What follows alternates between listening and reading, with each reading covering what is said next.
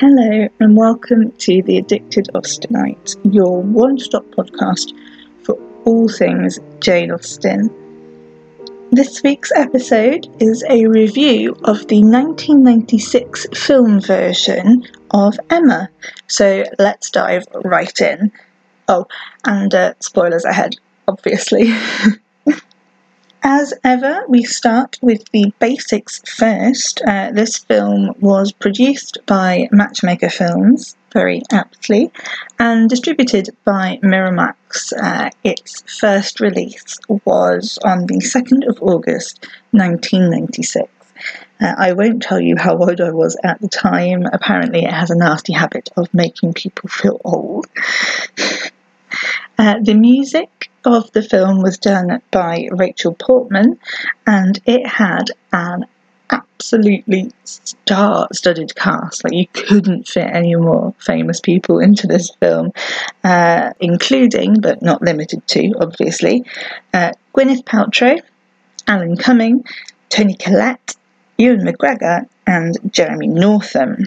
This film did quite well in the reviews on average. Uh, it has an 84% on Rotten Tomatoes and 6.6 out of 10 on IMDb.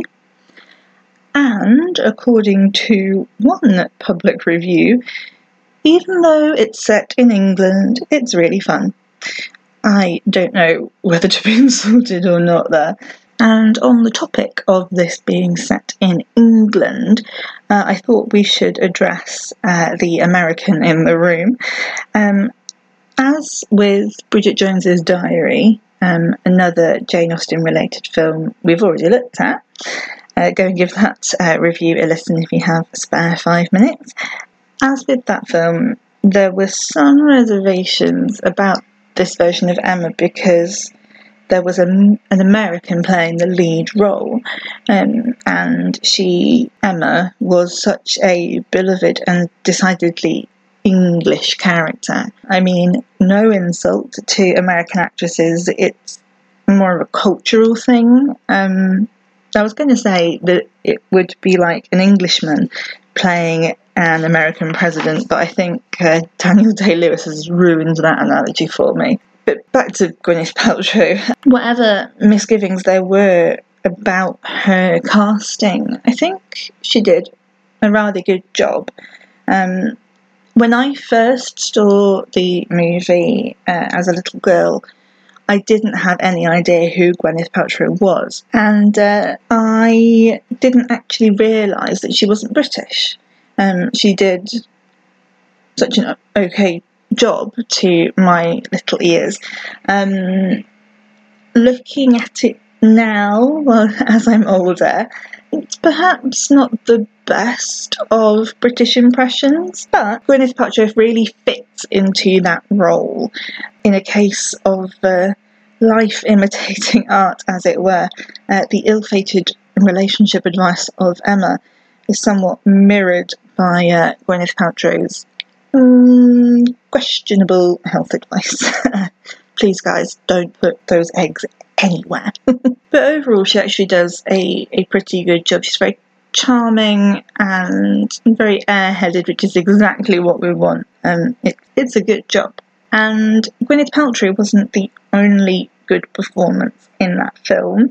Uh, for me, Jeremy Northam was a brilliant Mr. Knightley as we've talked about before with other movie reviews, there is a tendency to mismatch the ages of the leading characters in Jane Austen adaptations.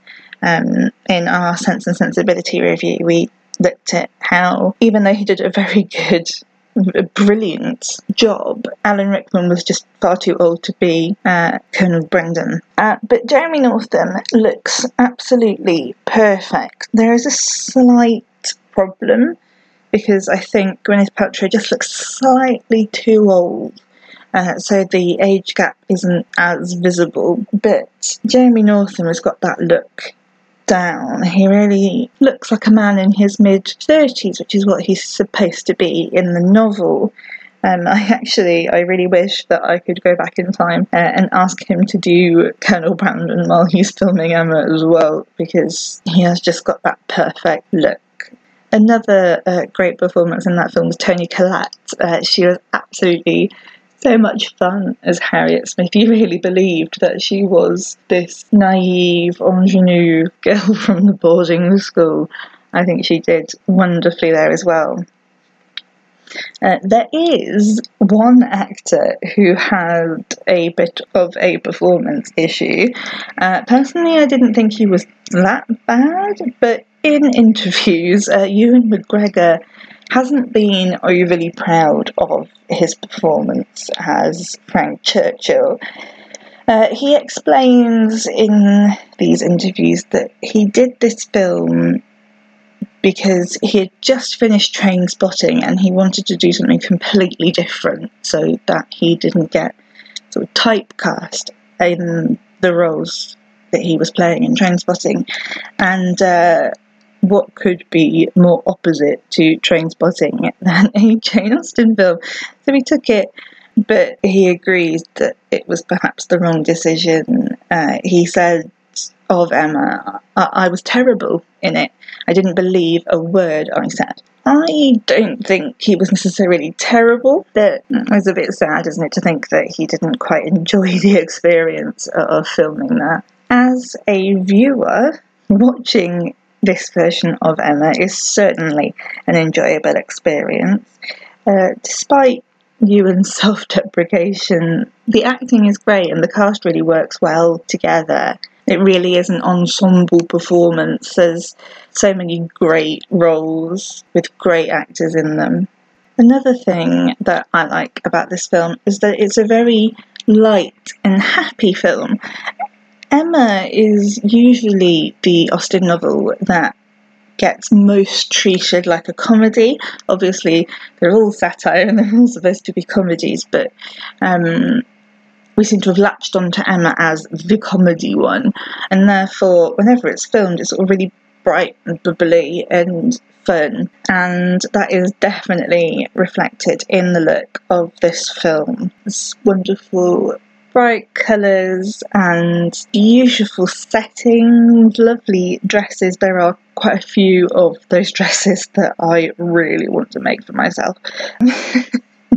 it's just a lovely looking film and it provides a bit of a break from all of the TV today that seems very dark and very blue. the music in this film is also just brilliant. I have to say, I'm not sure if there's actually a Jane Austen adaptation music score that I don't like.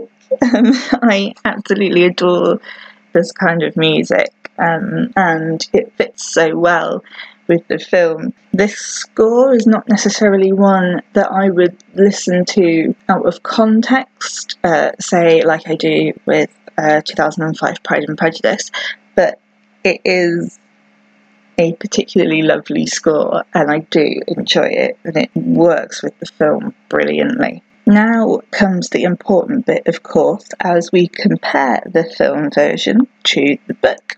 As to staying true to the source material, this film doesn't do a bad job, basically. It's not too egregious.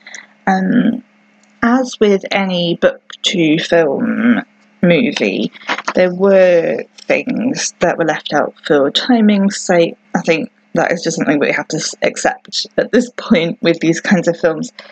But I don't think they missed out anything major. Perhaps they were people's favourite bits, but it doesn't take away from the film as a whole uh, that these things aren't there. And uh, I think it's forgivable at the end of the day. One aspect that has been picked up by critics as a criticism uh, is that the way that it's written and due to Gwyneth Paltrow's star status when this film uh, went out. The ending of the film isn't quite as satisfying as maybe it could be. In the end, Emma doesn't seem quite as humbled as she is by the end of the novel, and I think that's a fair comment. The way that Gwyneth was viewed in the media at the time, and having that star power player in that role, it makes us less inclined to find anything wrong with her. We don't want to believe that she's actually doing anything wrong to start with, so by the time she actually humbled and turned around, we don't think that she's done that badly to begin with, and it's not quite as satisfying uh, as it should be. It is a crucial moment of the film. This is what it's all been leading up to. Uh, this this one moment, and sort of getting it wrong has the potential to ruin the whole story. That's what this story hinges on. However, as much as Emma doesn't appear quite as humbled, she is still humbled. So for me, uh, it hasn't ruined this film basically. At the end of the day, it's not the worst literary adaptation that I've seen. Overall, I like this film version of Emma. It's fun, it's pretty, and it's thoroughly enjoyable. It's a very good Sunday afternoon film, uh, if you get my meaning there. It's just a lovely one to pop on uh, when you've got a spare couple of hours on a Sunday. it's really nice. It's not perfect, of course. Um, it is more or less impossible at this point for book adaptations to be perfect. There are so many little things to get right that we can't please everyone. Though I, I think it does a really good job. The characters and the acting are solid and they're believable. The look of the film is in keeping with the tone, and the music provides brilliant background and emotion uh, to the scene. So, to end this film review, we are going to give it an official Addicted Austenite movie score. Uh, remember, this is marked out of 8 uh, for Jane and her siblings, uh, James being the lowest and uh, Charles being the highest. So, this film is getting a rating of Cassandra. So, this is 5 out of 8. It's a very respectable score, and I am happy to say that I would recommend this film to anybody that likes Emma. Thank you so much for listening to this episode of The Addicted Austenite. I hope you've enjoyed it. And if you'd like to share your comments, uh, you can find me on Twitter at Kath Price Author, on Facebook as The Addicted Austenite, and on our new website, theaddictedausteniteblog.wordpress.com. I will see you next week for a new episode, and in the meantime, happy reading. Your faithful servant, the author.